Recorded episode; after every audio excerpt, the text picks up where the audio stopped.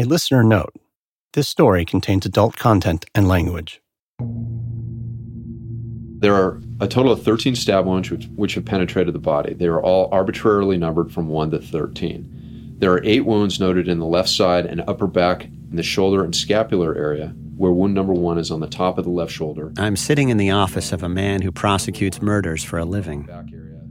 His name is Matt Murphy. He's a veteran assistant district attorney who handles homicides out of Newport Beach, California. If you're from somewhere else and have a mental picture of Orange County about an hour south of LA, Newport Beach is probably part of that image. It's the side of the county that the tourist guides want you to see. Pacific Coast Highway runs through it, luxury shopping, piers and surf shops and plastic surgeons, yachts and cliffside mansions. I used to cover the city as a crime reporter for a local newspaper. There weren't a lot of murders, maybe one a year, two or three in a very bad year. Greed or lust figured prominently in the most memorable ones.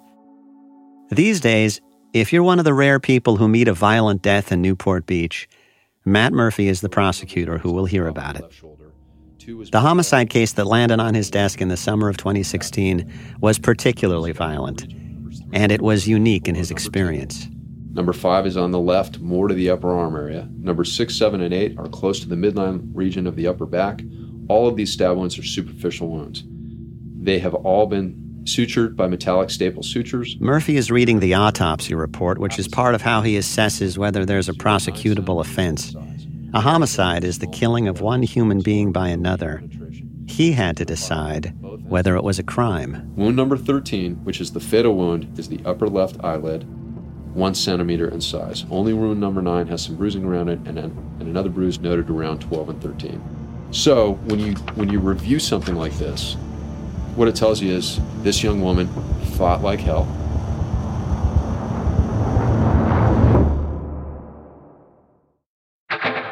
Your phone is a marvel of modern communication. You can talk, text, type, tap, watch, listen, stream, and cast. If you want to communicate, the best tool ever invented for that purpose is in your hands right now. But communication, real communication with the world around you, requires understanding, listening, and being able to turn ideas into language. Thankfully, that phone in your hand can also be the best communications learning tool ever invented with Rosetta Stone. Rosetta Stone is a language learning app. Its true accent speech engine helps you tune your pronunciation, and with dynamic immersion, you won't be memorizing vocab, but learning new words and phrases based on real world context. And with Seek and Speak, turn your iPhone and the everyday world around you into conversation practice with scavenger hunt style challenges. Mac or PC, iPhone or Android, Rosetta Stone syncs across your devices for anytime, anywhere learning. Find your key to unlocking new languages. Get your free trial now at rosettastone.com. Built for mobile, built for real life. From the Los Angeles Times and Wondery, this is Dirty John. I'm Christopher Goffard.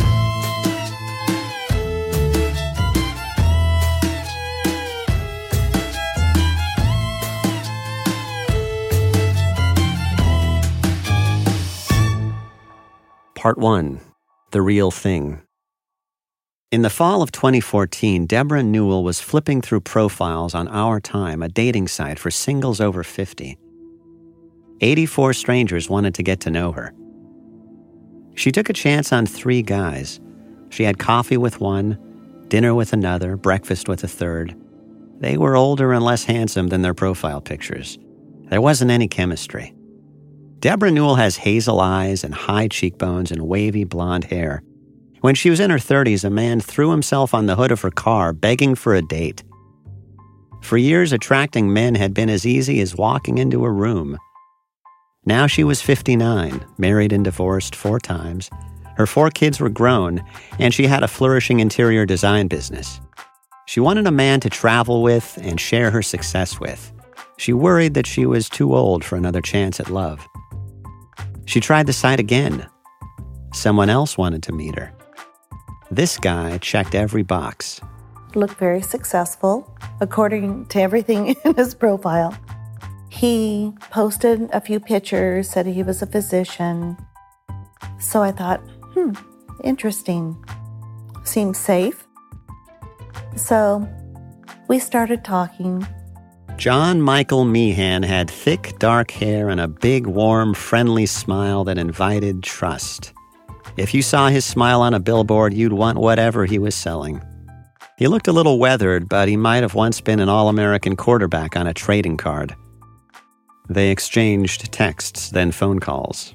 He said, You are so my type. And the last guy just I was with said I wasn't his type. I thought, Oh, I'm so as tight. Well, okay, good. That's a good thing.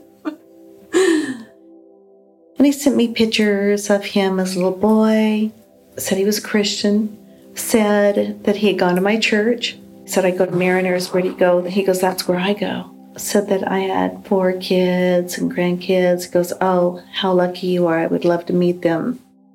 She lived in Irvine, about an hour south of Los Angeles. They met at her penthouse. She grabbed her Chanel bag and they walked down the block to a casual dining restaurant called Houston's, where they found a place at the bar. John was 55, six foot two with broad shoulders. He had flawless teeth, a strong jaw, and hazel green eyes. He focused on her intently. Debra wore black Gucci stiletto heels and designer jeans. John seemed to care almost nothing about his clothes. He looked like an overgrown college guy with his preppy shirt and his shorts, and I don't know. Like a frat guy had never grown up? Yeah, exactly. That's what he looked like. He was smart and charming and articulate. He was divorced with two daughters. He said he had houses in Newport Beach and Palm Springs, that he was an anesthesiologist just back from a year in Iraq where he had worked with Doctors Without Borders. He told stories about being on the front line, jumping out of a helicopter. We just talked about what we wanted out of life. He asked a lot of questions about my business and how it works. I thought it was a good trait that he's more interested in me than himself. I think it's healthy when the conversation goes back and forth. She was still stung by her last boyfriend, who had complained that she'd put on some weight. But John told her that she was beautiful, that she stopped his heart. Remember him rubbing my back? As you're sitting side by side. Uh huh. Yeah, he moved very fast. They kissed that night back at her place. He wanted it to go further. He did not want to leave. He even threw himself on her bed and said, This feels incredible. She was getting uncomfortable. She had to insist he leave. She had to kick him out. The next day, she was back at her office, a little sad. She tried to lose herself in her work. There were always deadlines. She'd spent 30 years building her business, Ambrosia Interior Design, and she was a name in her field. She supervised a team of devoted designers, marketers, and project managers. She liked to hire single women and mothers because she could remember how it felt to be alone, with one child and another on the way, after her first marriage broke up. She took me through her storage warehouse in Irvine. It's as big as a supermarket and crammed with sofas, modern art, mirrors, frames, and a thousand other furnishings. She drums her fingers on an elegant object in the shape of an inflated blowfish. I like these. It looks to me like a vase, but she calls it a ceramic decorative ball. Um, if it's a white and cream scheme, they pull a lot of white. If it's a gray, more of a restoration look, they pull those. So it just depends on the scheme. When people walk into one of Debra Newell's model homes, they're invited to imagine their futures in them. She calls them approachable dreams. Her warm, flawless rooms are like glossy ads in upscale lifestyle magazines. No kids' toys or dirty dishes in sight. None of the messiness of actual living.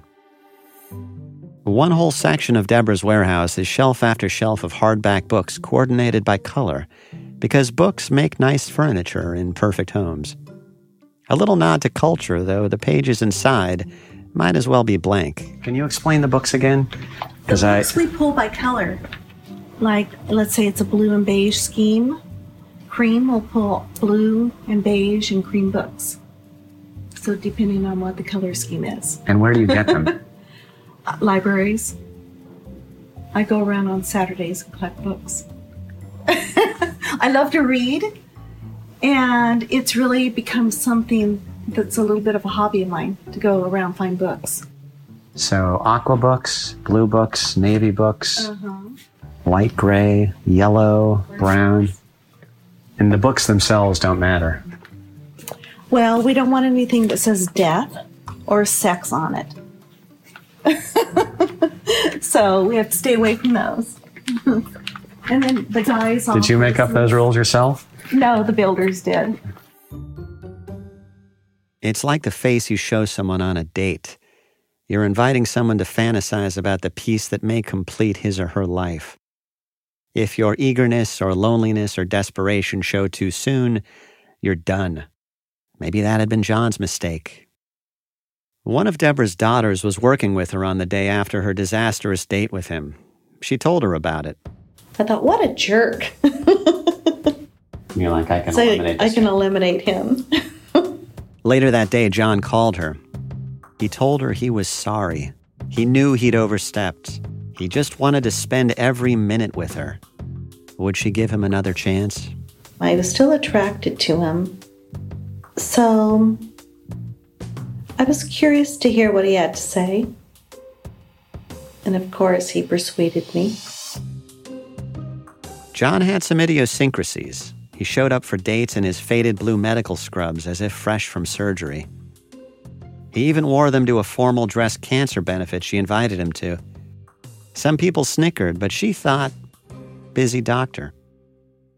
By the second or third date, he was telling her he loved her, that he wanted to marry her.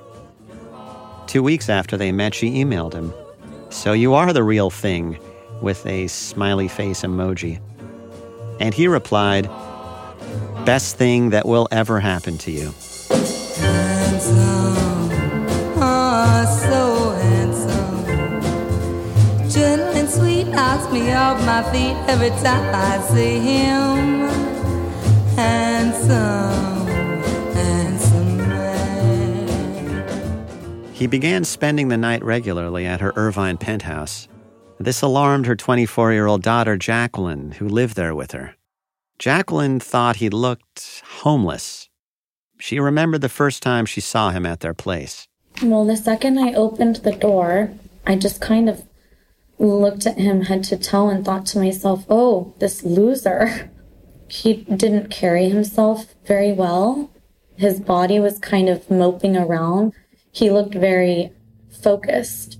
His eyes were going from one corner of the room to the other as if he was scanning thinking pretty hard about something. He had a lot going on in his mind, but um, he was pretty calm. Even at a glance, Debra Newell's penthouse reflected money. There were black velvet dining chairs, a glass cocktail table, fine art on the walls, including two original Salvador Dali paintings. Jacqueline had a collection of expensive bags and purses. I have a safe where I keep Birkin bags and like my nicer purses. And I had it in my office area and he walked in and said, What do you have in the safe, kiddo? And I said, None of your business. And I slid the door closed behind him. I believe that was my second interaction with him. And then I told my mom that she better get this creep out of the house or I don't plan on living with her. Deborah wasn't surprised by the criticism. She often exasperated her kids with her taste in men. They found something bad to say about anyone she dated. They'd seen her endure one bad relationship after another. Over the years, men had yelled at her, hit her, and taken her money. Soon, she and John were quietly looking for a place together. They found a house on the boardwalk on Balboa Island in Newport Beach. The rent was $6,500 a month. She put down a year in advance. He didn't want his name on the lease. Tax problems, he said. After Jacqueline's overt hostility, Debra wasn't about to tell her kids that John would be moving in with her. She knew what they'd say that she was moving too fast, acting with her heart, repeating old mistakes. What her kids didn't see was how well he treated her day by day, better than her husband's had how he brought her coffee in the morning and got her groceries, how he took her Tesla and Range Rover in for maintenance. Sometimes he even carried her purse for her. She was convinced that they'd understand how wonderful he was once they got to know him. And she knew that if any of her kids would give him a chance, it was her youngest, Tara. Tara Newell was 23 and as quiet and non confrontational as her sister Jacqueline was assertive. If Jacqueline was the streetwise family rebel, Tara was the pleaser. The first word people used to describe her was sweet. Tara was into dogs and zombie shows, church and country music. She had Psalm 23 tattooed on her foot. She had her mom's blonde hair and soft manner. She was an avid hiker, fit but physically small, with a gentleness that made her seem smaller still. She was living outside Vegas with her boyfriend. They'd met at a pet store where they'd both worked and had bonded over The Walking Dead. Tara was taking online dog grooming classes. For years, Tara had watched men come in and out of her mom's life. She knew her mom liked to take care of people and tried to see the best in them. Sometimes she trusted too easily. So Tara felt protective of her mom. She liked Christians, and some men would lie and say they were a Christian just to charm her. And they would go to church with her, but they wouldn't be involved or have a personal connection with the Lord. Tara wondered why a guy who sounded as good as John would still be single. She wanted to have a look at him. A few days before Thanksgiving, Tara and her boyfriend Jimmy Grob drove out to Southern California for a few days. John was helping Debra move into her new rental house on the water. At six foot two, John was physically imposing, and he towered over Tara by a full foot. My first impression of this guy we walked in and he just didn't really want to say hi to us. We tried to say hi to him. He gave us like a quick hi and we tried to help him move and stuff. She had her three dogs with her, including her miniature Australian Shepherd, Cash. We went into the house. We had the dogs there and stuff, and they were roaming around. They were very anxious picking up probably from my energy from John and John's energy just he wasn't thrilled to meet us. I just thought maybe he might be shy or something else might be going on. Jimmy thought John's behavior was odd. He huffed and strained as he tried to move Debra's queen mattress single handedly. He'd try to throw the mattress a few feet in front of him, you know, wrestle it down the stairs and onto the car. It was just, it wasn't taking any help. Me and Tara and someone else were there and we're, we're looking at each other like, is this guy for real right now? like he's just really overdoing it for no reason. It seemed like he was trying to impress us or, or Debbie or, or both, you know, just some kind of ego trip that, that he had. While Tara and Jimmy were staying in Debra's spare bedroom, Debra was trying to maintain the illusion that John wasn't really living there. He'd moved in after knowing her just five weeks. Here's Tara. About the second day we stayed there, I went into her bathroom to get some Q tips, and his stuff was just all there. And then I questioned her about it. I was like, Why is his stuff here? You told me he wasn't moving in because he only known her for two months. And she couldn't shake a few questions. If he had houses in Newport Beach and Palm Springs, why had no one been allowed to see them? Why was he always driving mom's cars instead of his own car? Why did he seem to spend all day playing Call of Duty on the 70 inch plasma TV mom had bought for the house? If he was a doctor, why did he seem to own nothing but a few old clothes.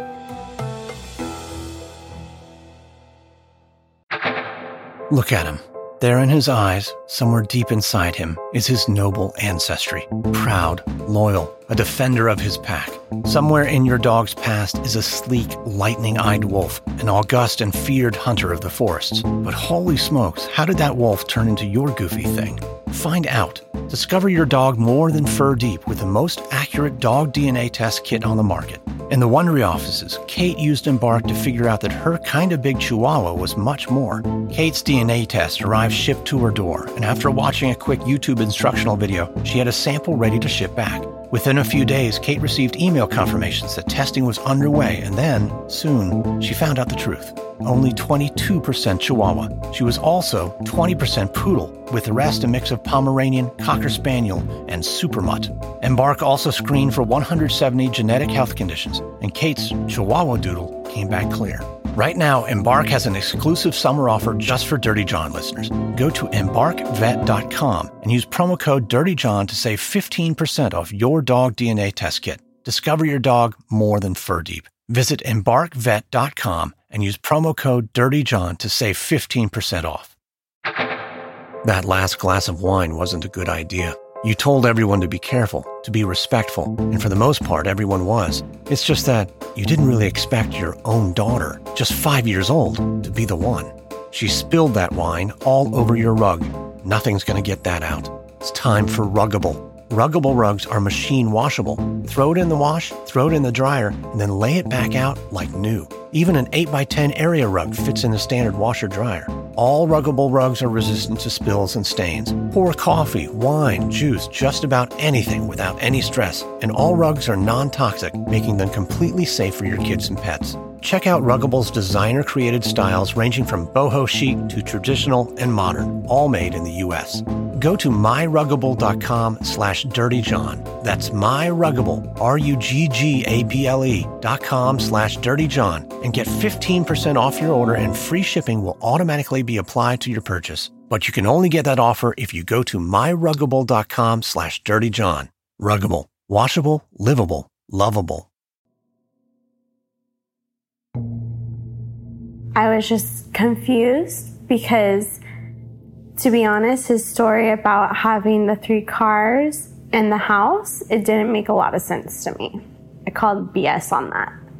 Tara was looking through a closet when she found a box of John's stuff. There was a nursing certificate with his name on it. I don't know the medical field that much, so I just thought he had a nursing certificate on top of an anesthesiologist degree or whatever. And I said, Oh, I found his nursing certificate to my mom. Like, how do you think he's not moving in here? She told me he was getting his stuff, or she was getting his stuff framed for him. And, um, that's why I was there. Tara wasn't satisfied with the explanation. And she did something Debra was not accustomed to from her quietest, most docile daughter. For the first time in Tara's life, she lashed out and screamed at her mother. Why was she lying? Why didn't she just admit that he was living there? My mom came up before him, started questioning me, why are you asking me this and stuff? And then he came up right behind her and just started screaming at me. I'm in the back bedroom and I just hear a bunch of yelling, and all of a sudden, Tara runs to the back bedroom crying hysterically, and John isn't too far behind, bursts into the room, and it, it just happened so quick, just like the flip of a switch. He was accusing me of wanting to take my mom away from him, and also accusing me of snooping through his things, which I didn't. But because he said that, it made me question what is he trying to hide? I screamed back because I didn't like things he was saying.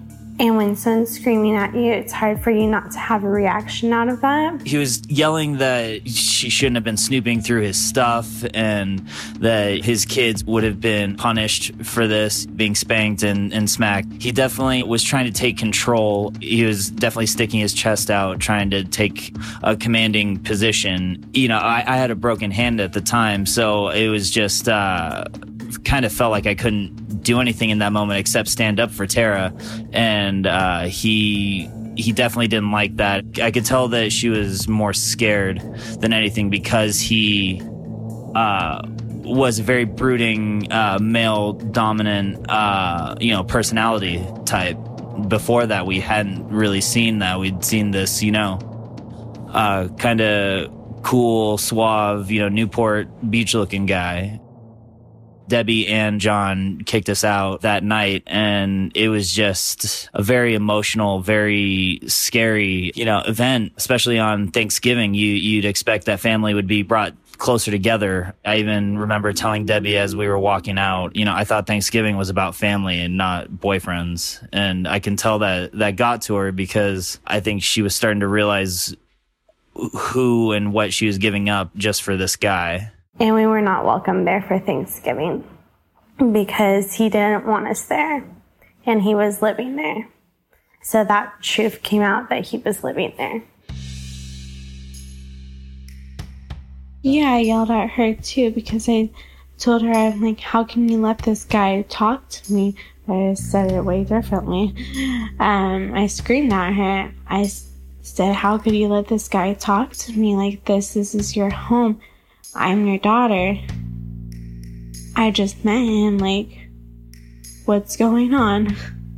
And you're gonna let me leave over him? So that day was very hurtful.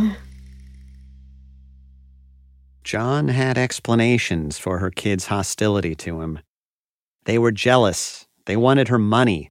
They were waiting for her to die so they could collect. And he had an explanation for why he had a nursing degree but called himself a doctor. He said he also had a PhD, which earned him the right to the title, and he had advanced training in anesthesiology. The day after the blowout, the family gathered for the big Thanksgiving party at the Balboa Island house. It was impossible to ignore the sudden fissures in the family, impossible to ignore Tara's absence. But others were willing to give John a chance, like Debra's mother, Arlene. She adored him. We were standing at the window looking at the ocean and looking at the bay, I should say, and uh and I was just kind of quizzing him, and he was very nice, very nice. He was, he was, but he never really dressed up. he was just kind of mm-hmm. tacky looking. I thought for Thanksgiving Day we always dressed up in our family, and made a real special day. And here he comes down and just looking pretty sloppy. But I thought, well, he works hard, and that's okay for him to do that. And we just kind of talked about little things and I told Debbie later, I said, Oh, I think he's a great guy. You know, he's just very nice and courteous, and he's very kind to me. When Jacqueline showed up, her cousin told her John wanted to have a private word with her in the alley behind the house. I was like, oh, hell no, this is not happening right now. I have nothing to say to you. Anything that he wanted to say to me, it could have been said in the house in front of everybody. So I did not appreciate that at all. And that prompted me to say some bad things about him. Like, I think he's the devil and he's just a loser piece of shit. That's what I told everybody. And then I left the home. To John, this was more evidence that Debra's kids were spoiled and out of control. His words tugged at Debra's anxiety that maybe they were. She thought she could use a professional's objective advice she found a psychologist, and the psychologist told her that her kids didn't have a right to run her life. She was 59. If this was the man she'd chosen, it was her business. So then the the psychologist starts working with me to have boundaries with the girls. So I was told that I have to give them rules. That if they're going to come over, they have to be invited over they can't just stay without calling first. That I have a right to hang up on them if they're going to yell at me. Tell them that I deserve happiness just like you do. You're not going to treat me that way or I'm going to hang up on you. She was just teaching me to not allow them to have behavior like that towards me. And John loved it. That, yeah, I agree with you. This is great.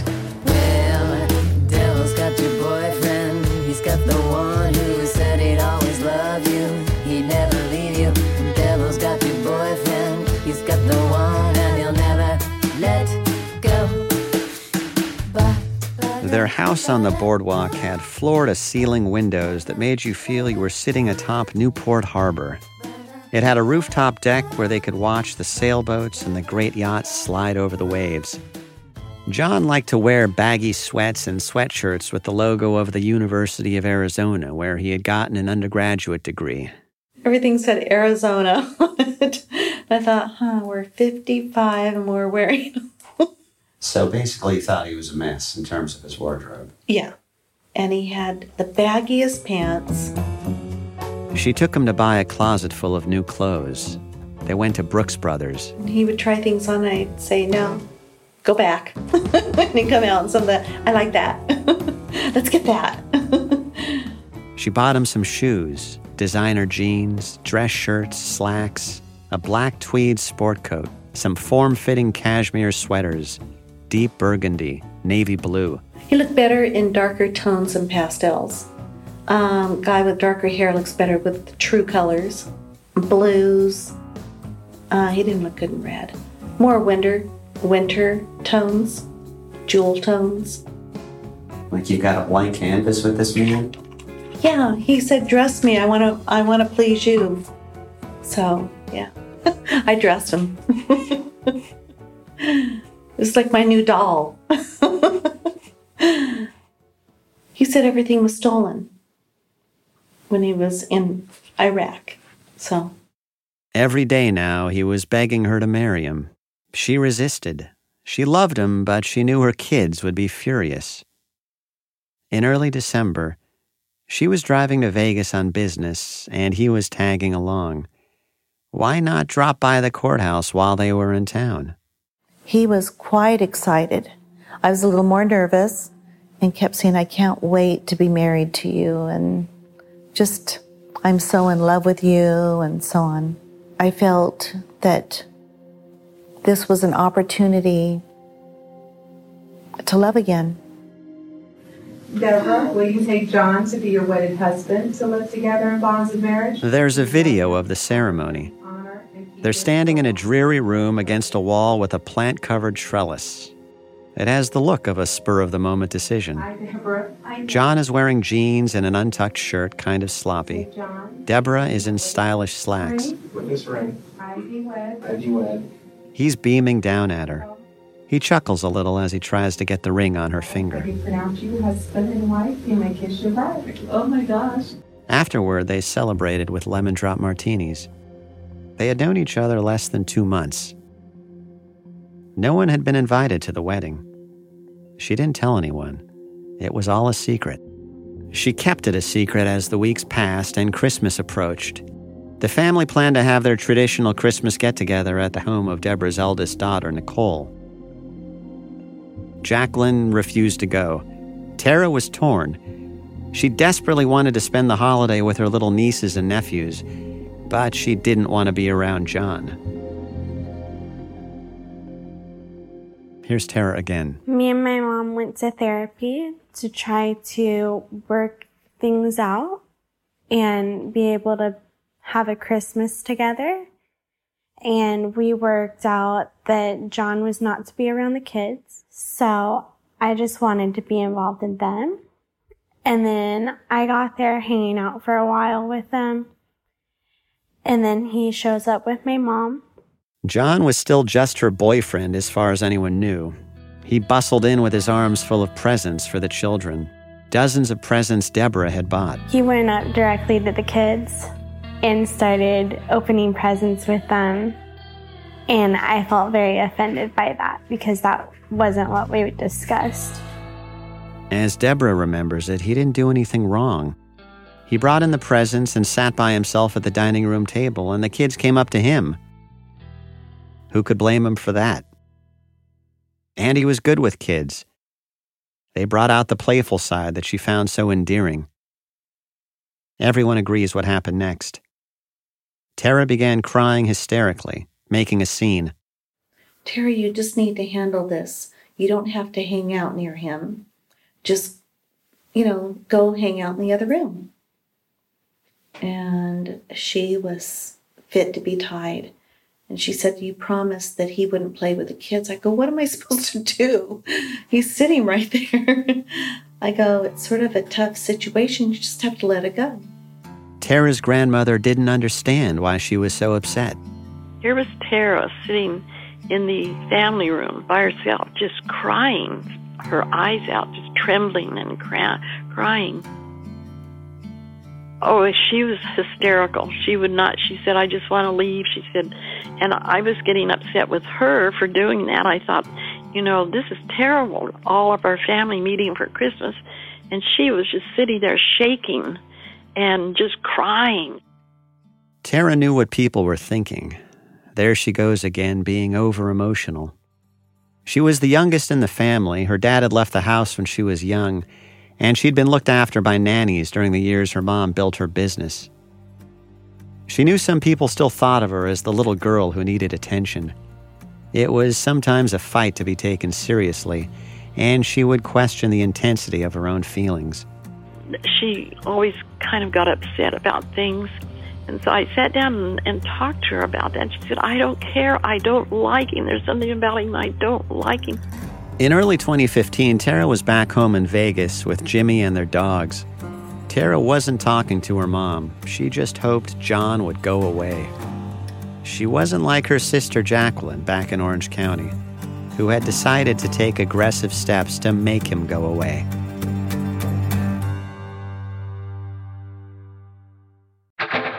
Cash back sounds like a good deal, but many programs offer only 1 or 2%. Sure, that might add up after a while, but what about real savings right now? What about a cash back program that offers 5, 10, 20% or more?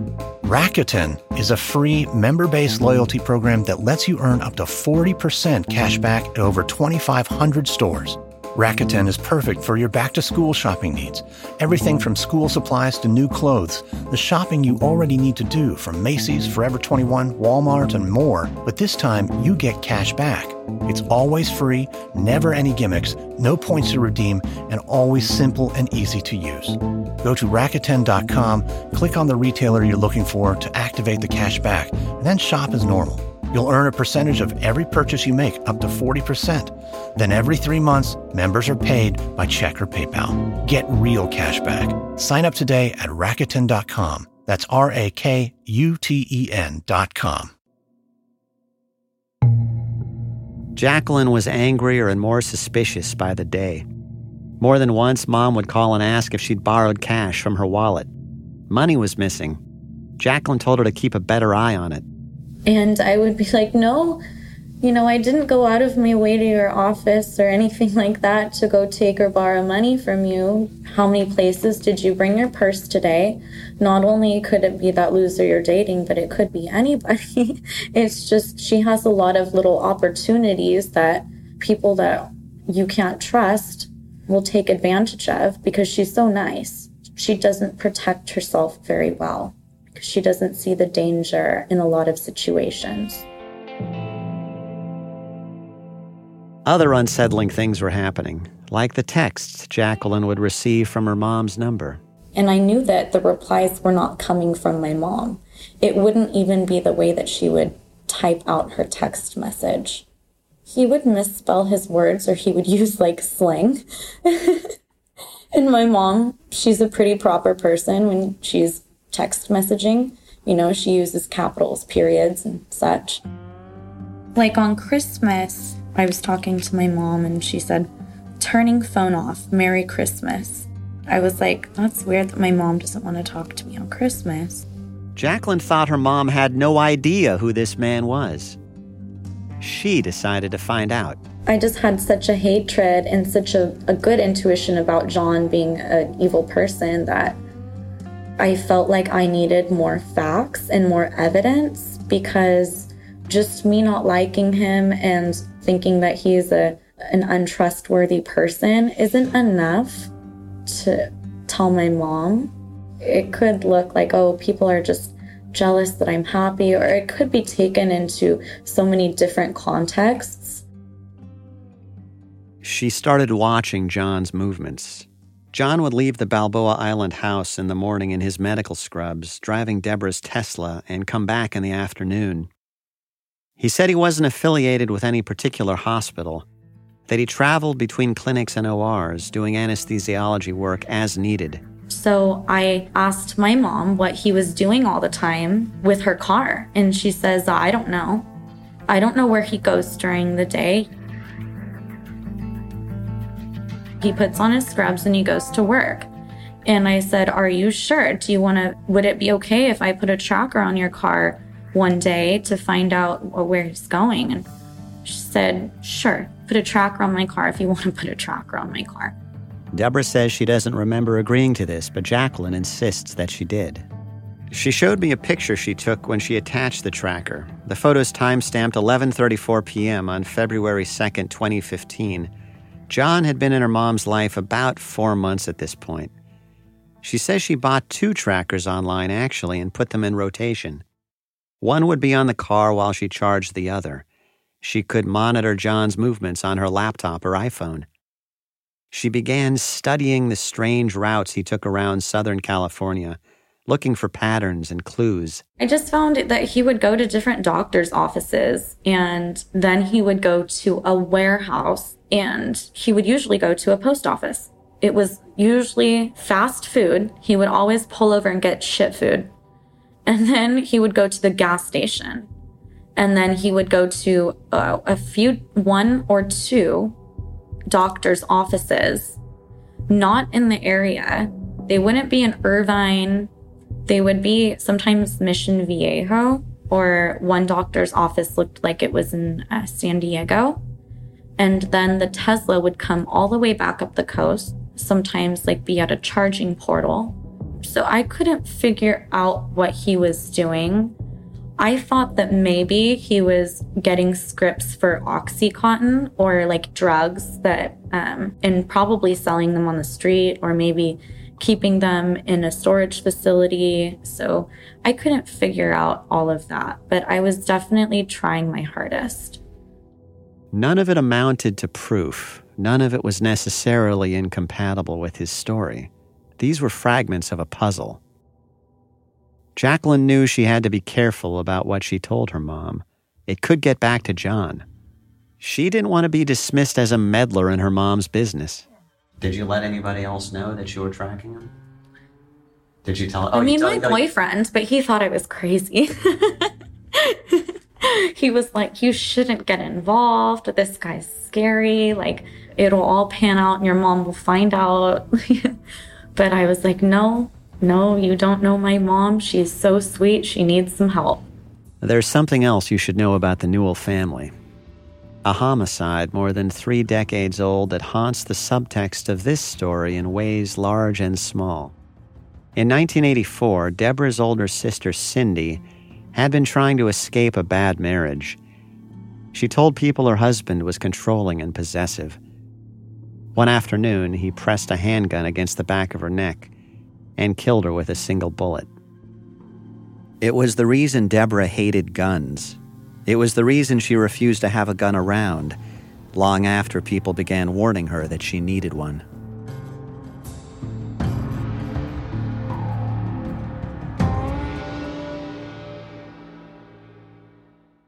On the next episode of Dirty John.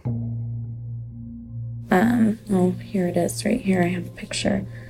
He had see $500 plus 475 plus 150 plus $3,414. Um, a Sig Sauer. He, he was trying to get different gun parts and he was adding them up.